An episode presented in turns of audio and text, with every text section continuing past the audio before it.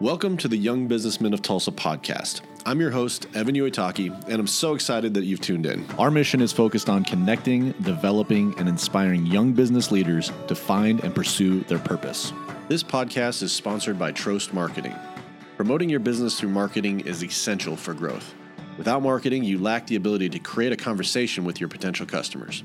At Trost Marketing, we provide marketing solutions that fuel growth. We are your source for all of your printing needs, as well as branded apparel and promotional items. If your business wants to stand out to potential customers, contact the marketing experts at Trost Marketing. Visit us at trostmarketing.com or call us at 866-492-7820.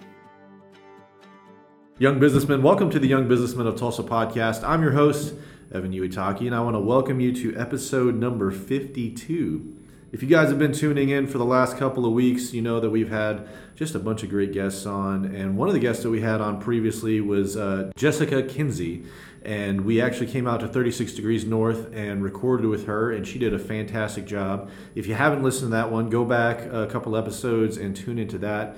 And if you listen to the acoustics in here, it sounds very similar because I'm actually back at 36 Degrees North because Jessica introduced me to the guy that runs the place, Dustin Curzon, and he is actually here with me, and we're going to talk a little bit about his story. We're going to talk a little bit about 36 Degrees North and what it's doing for Tulsa entrepreneurs. So if anything, this is going to be a really cool episode because we're going to get a chance to highlight, in my opinion, one of the coolest places in Tulsa for entrepreneurs. So Dustin, first and foremost, welcome to the podcast, and if you don't mind, tell the audience a little bit about yourself so they can kind of get to know you, and then we'll start talking a little bit about 36 Degrees North. Awesome. Thanks for having me. It's exciting to just chat, and love that you've been doing the podcast for a year. That's awesome. So, I'm a Tulsa native, grew up here, went to school in Broken Arrow, moved away for college, but then came back and really got just involved in kind of entrepreneurship through my very first job. I worked for a small photography studio here in town, and just learned kind of all the ins and outs of everything that they do, everything from actually taking photos, but also doing sales and IT and marketing and all those things. So that was really, I think, what lit the match for me of trying to be an entrepreneur. I went from there to having a small software startup here in town, a company called Narrable, where we help people upload old family photos and then invite family members to record audio narrations about those photos and why they're important. And so I got to experience, technology, building a team, raising capital, and learned that it was a really cool and interesting idea, not a great business. So eventually had to shut that down, but it was a really powerful experience for me. Uh-huh. No, that was back in 2006. 2011. Or sorry, 2011. 2011 is when you started that. So when it comes to entrepreneurship, you've kind of been through a lot of the different phases of entrepreneurship, and at that time, 36 Degrees North wasn't around. So I mean, were you truly like starting up in your garage kind of stuff, or was it renting out a room or setting out aside a room in your apartment? Yeah, I spent 9 months maybe working out of the spare bedroom in my house. It's just me and my dog and basketball shorts, and my wife let me install a 4-foot by 8-foot whiteboard on the wall in there. And the whiteboards are important. That means you're officially in business. Yes. So spent a lot of time, but it was really isolating for me. It was, there's only so much help that your dog can be when you're trying to bounce ideas off of and talk through things. But luckily, I got connected with The Forge, which is an incubator through the Tulsa Regional Chamber here, and Tulsa Young Professionals kind of started it, and was lucky enough to move into The Forge when they moved into their current location at 3rd and Cheyenne. Was one of the first tenants there, and really that changed a lot of things for me. It really opened me up to a lot more resources of what's going on in Tulsa, community of other entrepreneurs, things like that. So that really affected me, and I think was a driving force for a lot of what we have done here at 36 Degrees North. Yeah, just knowing that first and foremost that there's things out there like that, but you touched on a topic that I think was really, it was actually something we talked about recently, is you kind of felt alone at first when you're just, in your room, in your bedroom at home working on this stuff. And I think everybody sees the glamorous side, or they envision the glamorous side of entrepreneurship. They look at it as, hey, I'm working from home and I'm doing these great things and I'm creating something. And I think everyone sees the potential, right? Everyone looks at that as like, man, this is going to be something awesome. But the other side of it is that exclusion. You feel like you're disconnected from everybody and you don't necessarily have that community to kind of plug into. When you're in an office type environment, there's a lot of stuff going on. There's people, there's people that you can bounce ideas off of and you can collaborate with. And you don't get that in that smaller environment at home. So I think that even when I watched the video promoting 36 Degrees North, you really hit on that there's only so many ideas your dog can give you. And I think it's really awesome to kind of see that from a situation like that, where it's something just as basic as working in a room, to almost a 180 degree turnaround in a place like this where it's open environment, there's a kitchen and there's conferences and meetings going on, and there's just educational seminars that happen. All of those different things combined create a incubator, if you will, for growing a business. And so I'm really excited to learn a little bit more about 36 Degrees North and what it does. But before we get into that, explain to everybody your role at 36 Degrees North and how you kind of got into that. Yeah, so I'm the executive director of 36 Degrees North. We've got a staff of 3 full-time and about 4 or 5 part-time staff right now. I got into this partially through that network of that I grew, or I developed at the Forge. So through Narrable, my old company, we just got connected to folks at the Lubbock Taylor Family Foundation, George Kaiser Family Foundation, the Chamber. So had heard, November 2014, they announced that this project was going to happen, but didn't really know what that was going to look like yet. And it was about the same time that my company was kind of ramping down, and so I basically bugged a lot of people and said, hey, I would love to be involved with this. Let me help out. So started out as just kind of project manager for it, just managing the construction process and build out and some of those things, and then stayed on as executive director when we opened up. So it's been really exciting, I think, to see lots of different folks come together, and 36 Degrees North. The thing I love about it is that it's a startup itself. Even though we're a nonprofit, going through a lot of the same issues that our members are going through as well, so I think we can have a pretty strong sense of empathy with them. Well, empathy is definitely important, but you made a statement kind of talking about that story of getting started here at 36 Degrees North.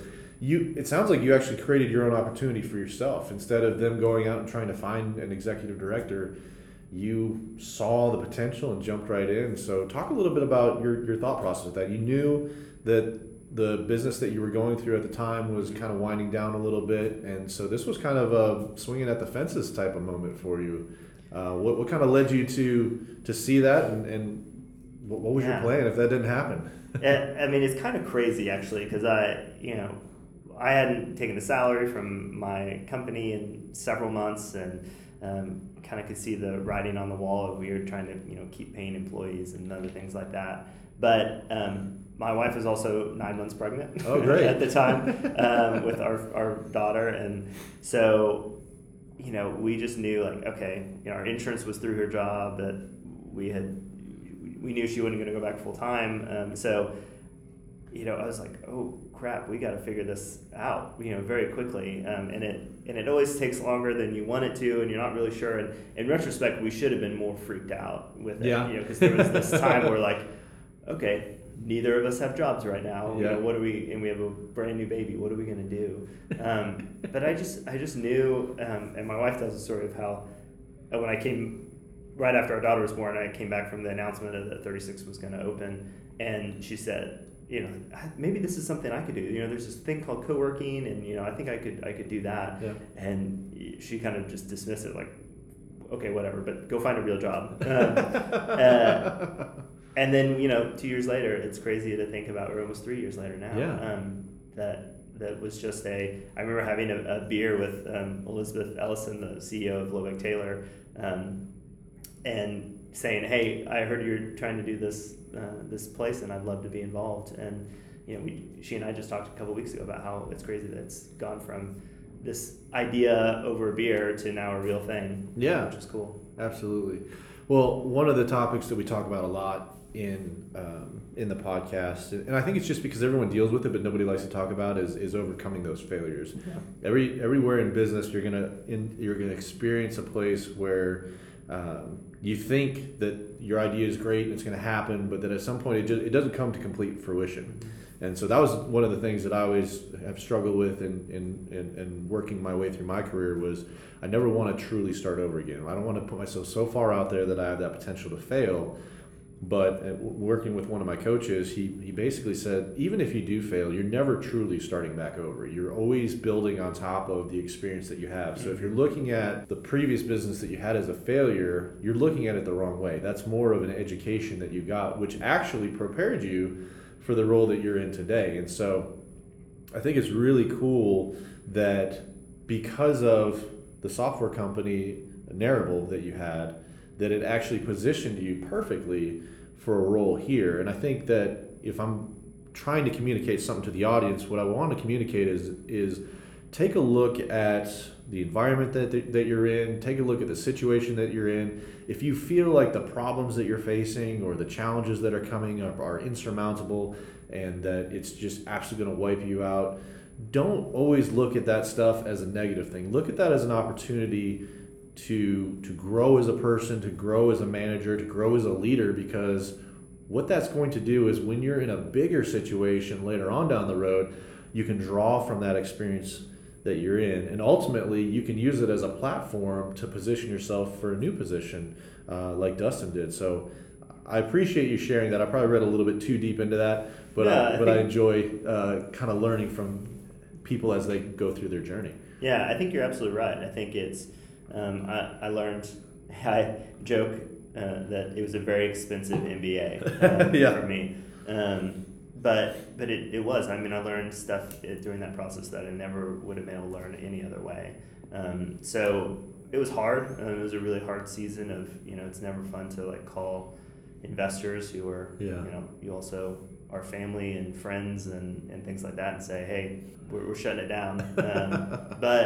But I was also, you know, very blessed to have just really, really generous and understanding investors who, mm-hmm. you know, I would tell them like, hey, here's this horrible news, and the first question out of their mouths were, well, how are you? You know, yeah. how are you handling this? What can I do for you? And things like that. And that really blew me away, that to have people that, you know, I'm telling them I lost, you know, $50,000 for theirs, and they're like, no, it's fine. You know? Yeah. So they knew what they're getting into, But I still carry that today. I mean, it's 3 years later, and I still think about, like, oh, man. So I take, when people come here and ask about, like, oh, I need to go raise money, I just need $200,000 for this idea or whatever, I don't think people understand. I don't think you can understand the weight of what you're really asking yeah. Of people. And so I think taking that more seriously when people want to take on investors, that it's a big deal. Yeah. Well, the beautiful thing about that expertise that you have is that you can impart that to the community here at 36 Degrees North. We talked a little bit earlier, I think it was last week, just about the correlation between community and collaboration. Yeah. And I believe that that's one of the things that you guys try to support here. I came across a quote that says, great things in business are never done by one person. They're done by a team of people. And even as an entrepreneur, when it feels like you're the only person, that doesn't necessarily mean that you're the only part of the team. There's other people. You have investors, you have family members, your wife or your husband. Those people are team members too. Even though they're not on the payroll, these people are very interested in you being successful. And I think that an environment like this, I would believe that community from the other entrepreneurs who are in the trenches together are also an opportunity for people to learn, to share that expertise and grow. So talk a little bit about some of the businesses that are here. What are some of the businesses that come here on a frequent basis, and how do they work together? Is it yeah. truly just everybody goes to their desk or goes to their table and does their thing, or is it more open yeah. and free?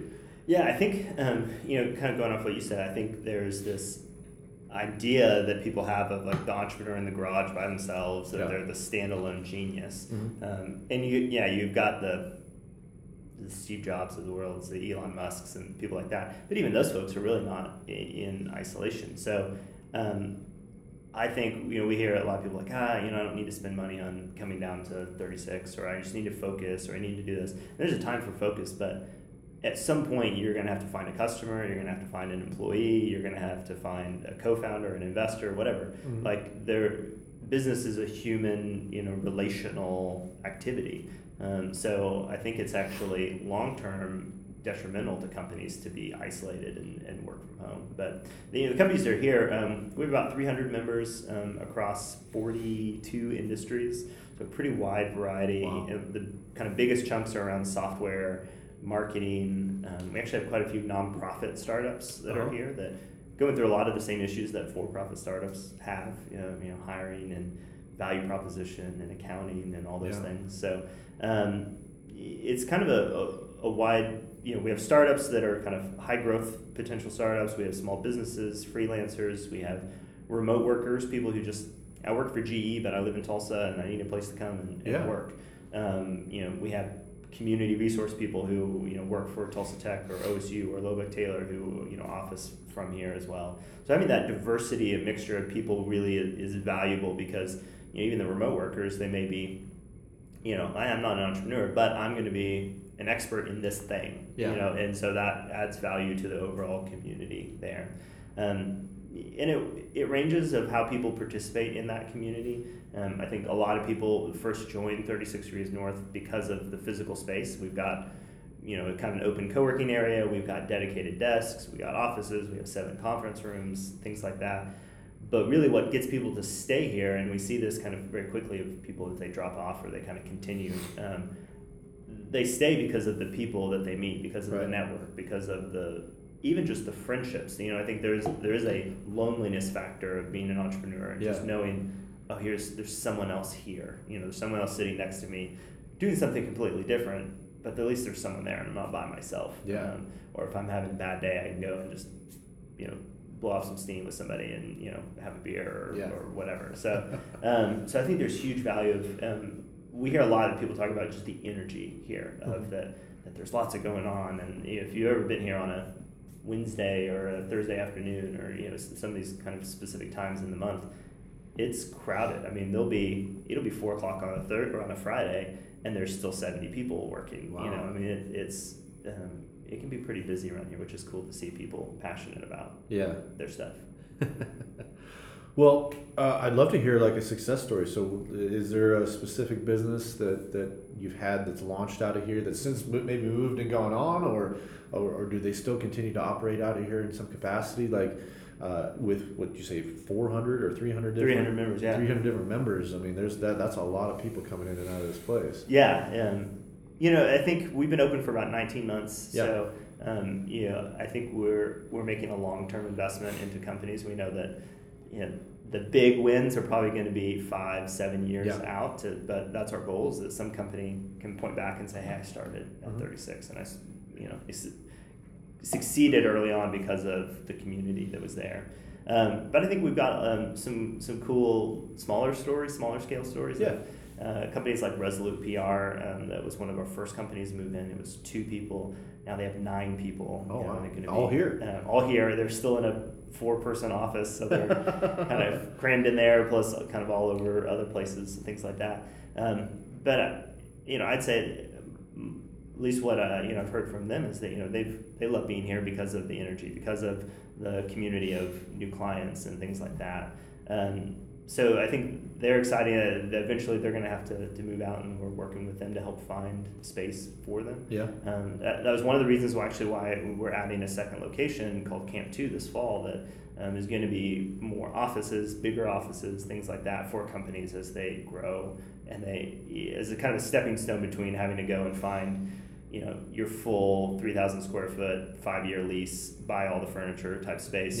Yeah. Here everything is month to month. Includes furniture, printing, coffee, Wi-Fi.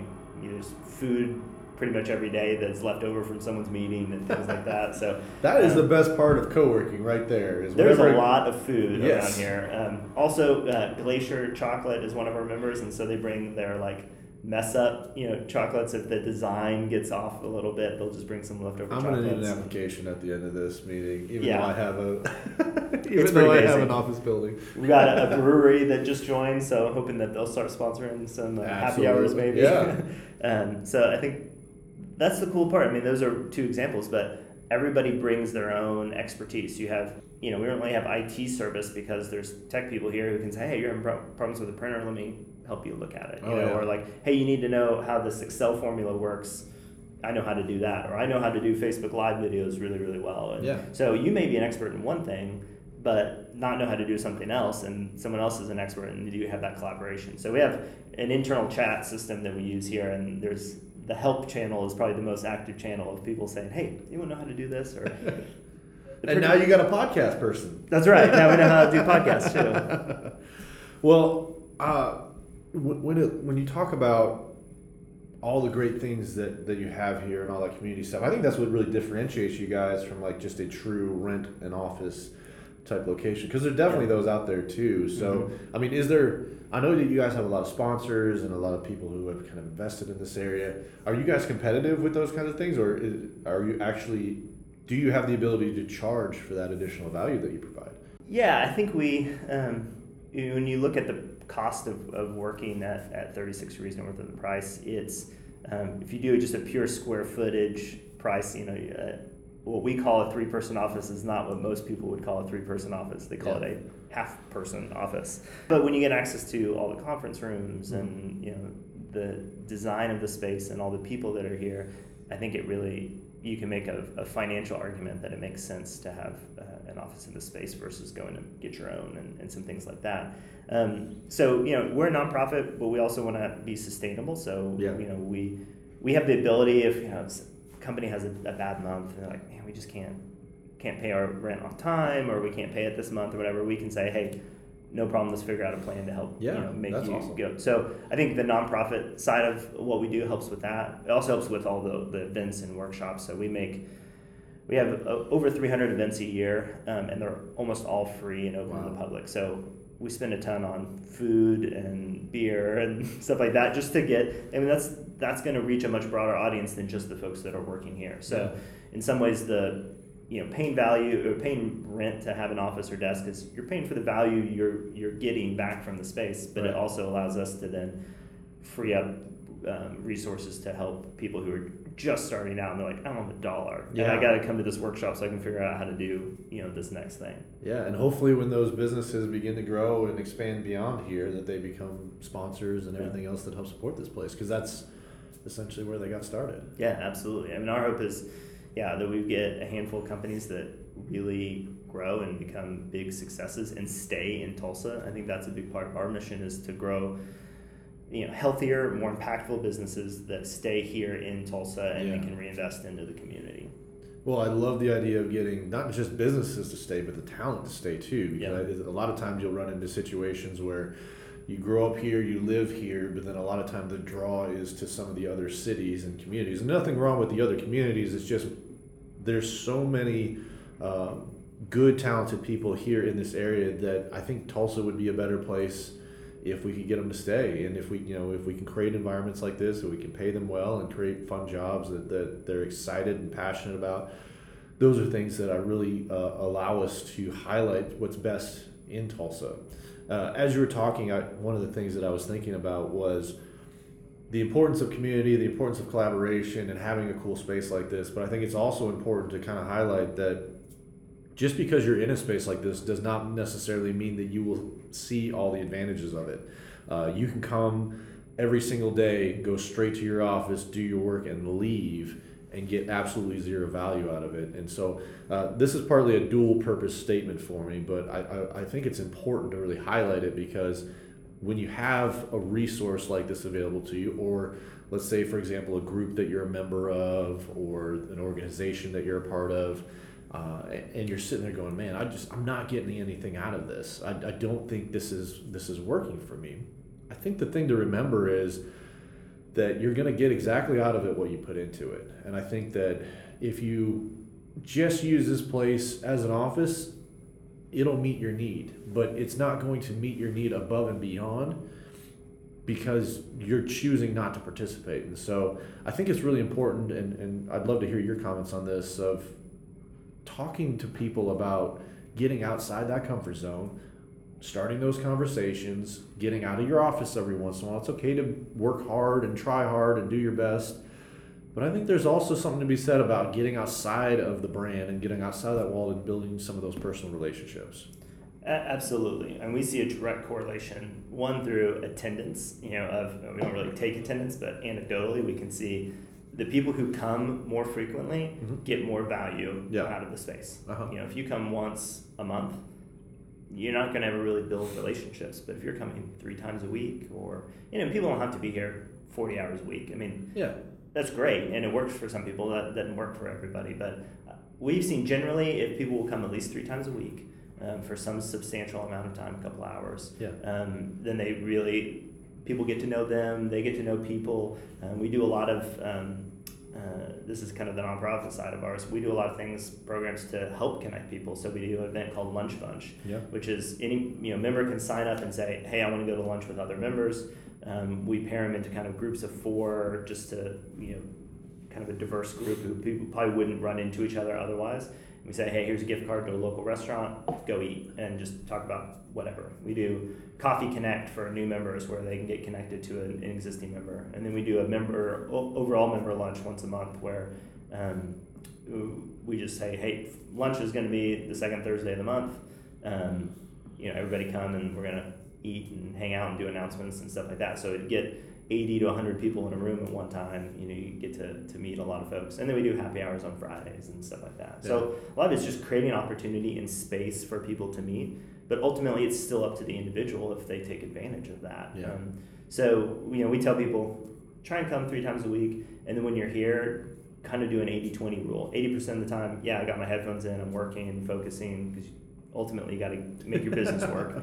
You got to pay the bills. But be intentional about setting aside 20% of your time to just be around, go to the break room, go sit somewhere else, talk to somebody new, some things like that. Because that's ultimately, we say that the break room here is the most valuable real estate in the whole building. Because that's where you meet people. Uh-huh. Absolutely. Well, we've talked a little bit about the people that work here and the members and all the things you do, and I think you've definitely confirmed that you guys like to eat here, so that's always a good thing. But one of the things I want to kind of highlight too is the podcast extends beyond Tulsa. So we have a lot of people in different states that listen, or in different countries even, but I'm going to say states for right now. What would you say to a state or a city that's considering doing something like this? They've thought about, that there's a lot of young talent in their town, and they're thinking about taking that step to creating a space like this. What would you say to them? Is it something that you think that more states should have? Obviously, we don't want to get too much competition for you, but that's right. At the same time, I think that creating more spaces like this would benefit just the country overall and cities overall. So what would you say to a community that's thinking about doing something like this? Yeah, I think it's really smart. I think places like 36 Degrees North and other co-working spaces is the future of work. It's just seen pretty massive growth around the world, really. I think what we've learned, the thing not to do is to start with space and then try and fill it with people. And that's where most people go. They say, oh, we've got this cool building downtown. Let's build it out, and the people will just come. Yeah. You really have to start with community, start with people. We were lucky enough that we had kind of precursors of the Forge, which still exists today, but the Forge, did a lot of kind of generating community. Typros, Techlahoma, and the Tulsa Web Devs community of kind of really bringing the tech world together. So we did a lot of trying to reach out to those groups and connect with those groups, find out, okay, it turned out that, Tulsa Web Devs is just like, we just need a consistent place to meet. They're kind of meeting they had different meetups all over town and things like that. So we could provide value to them saying, hey, you can come use our space, be here for free, and then it has this built-in community for us. Because the biggest risk to a co-working space is to open and then feel empty, to not have anybody here. And And we launched with 100 members, and it still felt empty here. Some days, oh man, okay, we got to get more people here, and so because you need that energy. So we did whatever we could to just get people in the building. Yeah, I think it is. I think it's smart for towns to think about of how do you create density of creative, innovative folks that can then have these serendipitous interactions. So. Yeah, you should definitely do it, but don't do it near Tulsa. Well, you talk about community, and I think an important part of that community and starting with that energy and excitement is some of the partners that you have. You have a very impressive list of people that have actually invested in this group. So how did that happen? How do you find these guys? Did they just... Was it just a collaboration of city government and the chamber, or was it a little bit more along the lines of you intentionally went out and reached out to these people and said, here's what we're trying to do? How did that all work? Yeah, the overall process really started with the vision of Elizabeth Ellison from Lubbock Taylor and Aaron Miller from George Kaiser Family Foundation. Mm-hmm. So these two family foundations, had the vision. George Kaiser Family Foundation had done a lot of development in this neighborhood, and we're going to be redoing this building. That was their kind of development project, and they knew they wanted some sort of co-working space, but entrepreneurship starts wasn't really their area. Yeah, bring in Lubbock Taylor, who's done a lot of work with entrepreneurs, with entrepreneur community, of developing community through events like Cultivate 918. Mm-hmm. So those two had a lot of inertia. When you get them together, and then being able to partner with like the Tulsa Regional Chamber of seeing, they see innovation and entrepreneurship as one of their kind of core pillars going forward. Mm-hmm. And how do you take what the Forge has done and then kind of add complementary services or ways to get the businesses involved, things like that. I think Tulsa Tech is kind of one of the fourth of the main four sponsors. It's a really interesting and unique sponsor for us because looking at any other co-working space around the country, they don't have a partnership with their career tech system. Yeah. So it allows us to reach students early on, but also reach, Tulsa Tech has a huge corporate training department, and they work with big corporations, and they're experts in teaching content. So they've done a lot of work about helping us create content for entrepreneurs, getting connected, both adult learners and students involved. And then partnering with universities, OU, OSU, we just added ORU as a partner university, getting students plugged into internships, jobs, things like that. And then on a very broad side, we have over 40 partner organizations that there's no real financial component to it. It's just kind of a mutual, we want to collaborate and we want to share resources together. So we host events for them here. We have once or twice a year, we have a kind of a partner summit where we get everybody together and really just say, what are you working on? What are you working on? And there's so many cool little organizations, like the Tulsa Library System has an awesome research department, has awesome tools, resources for entrepreneurs that oftentimes people don't know about. So the more that our partners know about what each other are doing, we see that as kind of our role of helping them collaborate, convene, so that they can kind of build additional capacity. Yeah. Well, you said it before, you're building and creating opportunities, and from there you kind of let all that stuff happen. But I think it's really smart to include the universities and the technical colleges and those kinds of things, because that is really the next generation of future entrepreneurs. And so I think a lot of times if they know that there's a place like this, it minimizes that next step, right? So like I go to technical school or I go to college and I get a degree and I'm thinking of becoming an entrepreneur. It feels like a gigantic leap to all of a sudden getting an office and starting my own business and doing whatever else. This kind of shows them pretty early on that there is a place they can go to that has a lot of expertise, that has a lot of those things that they can continue to learn on, and creates more opportunities for them to network and be plugged in. Mm-hmm. And I think when you have that ability to plug in and learn from everybody else, but then also see some of the continuing educational seminars that you guys put on and those type of events, I think that really helps minimize that leap of faith to be more of just a step in the right direction. Mm-hmm. And that's a lot easier to swallow as opposed to just, well, I'm in business now, and now what? You know what I'm saying? Yeah. It's a little scary to just jump off the ledge and just say, sure, I'll figure this out on my way down.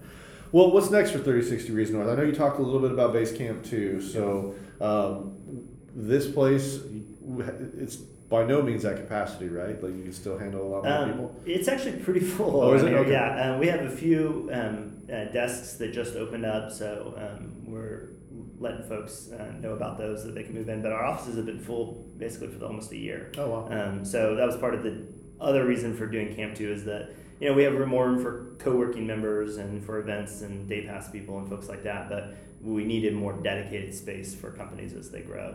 So yeah, that's kind of the big thing on the horizon for us.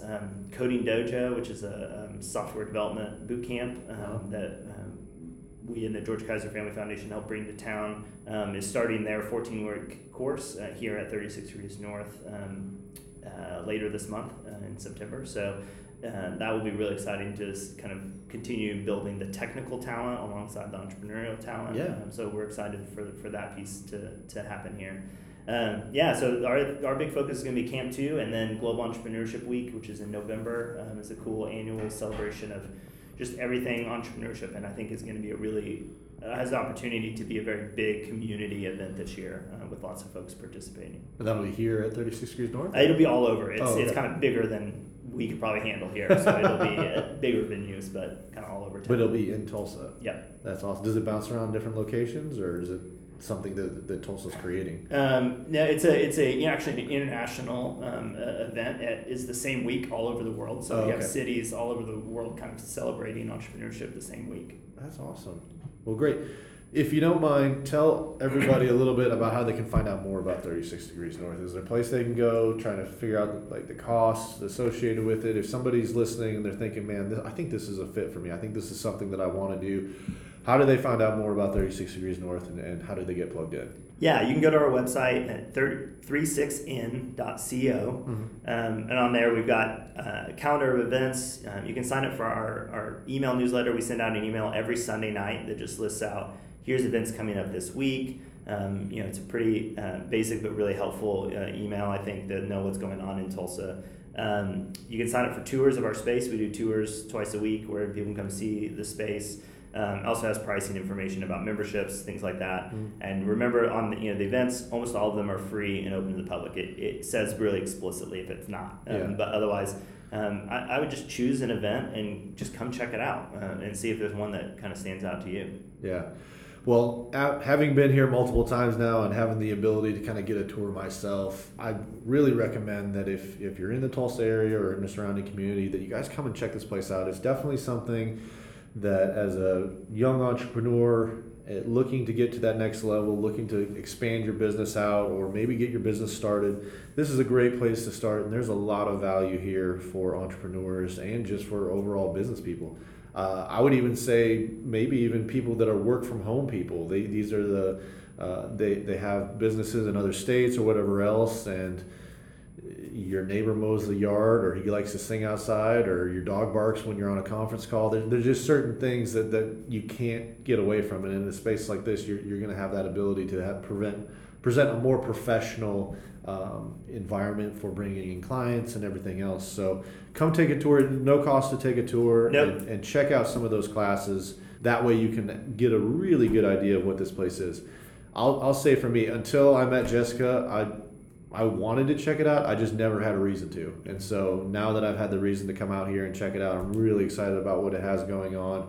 And I'm just kind of thinking over in my brain, like, how can I figure out a way to use this space for the things that I do? So Dustin, thank you for taking the time to be on the podcast, talk a little bit about your story and 36 Degrees North. And make sure you go check out 36n.com. .co. Learn a little bit more. We'll put some information in the show notes, and we'll catch you guys on the next podcast. Young businessmen, thank you for listening. I hope you've enjoyed this podcast, and if you'd like to learn more about the young businessmen of Tulsa, check out our website at www.ybtok.com or email us at ybtoklahoma@gmail.com.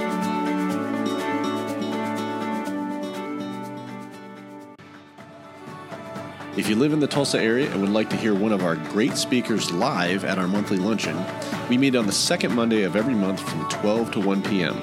Like us on Facebook for details about locations and upcoming speakers. Lastly, if you like what you hear, please leave us a review on iTunes and share us with your friends. Thank you for tuning in to the Young Businessmen of Tulsa podcast, where we connect, develop, and inspire young businessmen to find and pursue their purpose.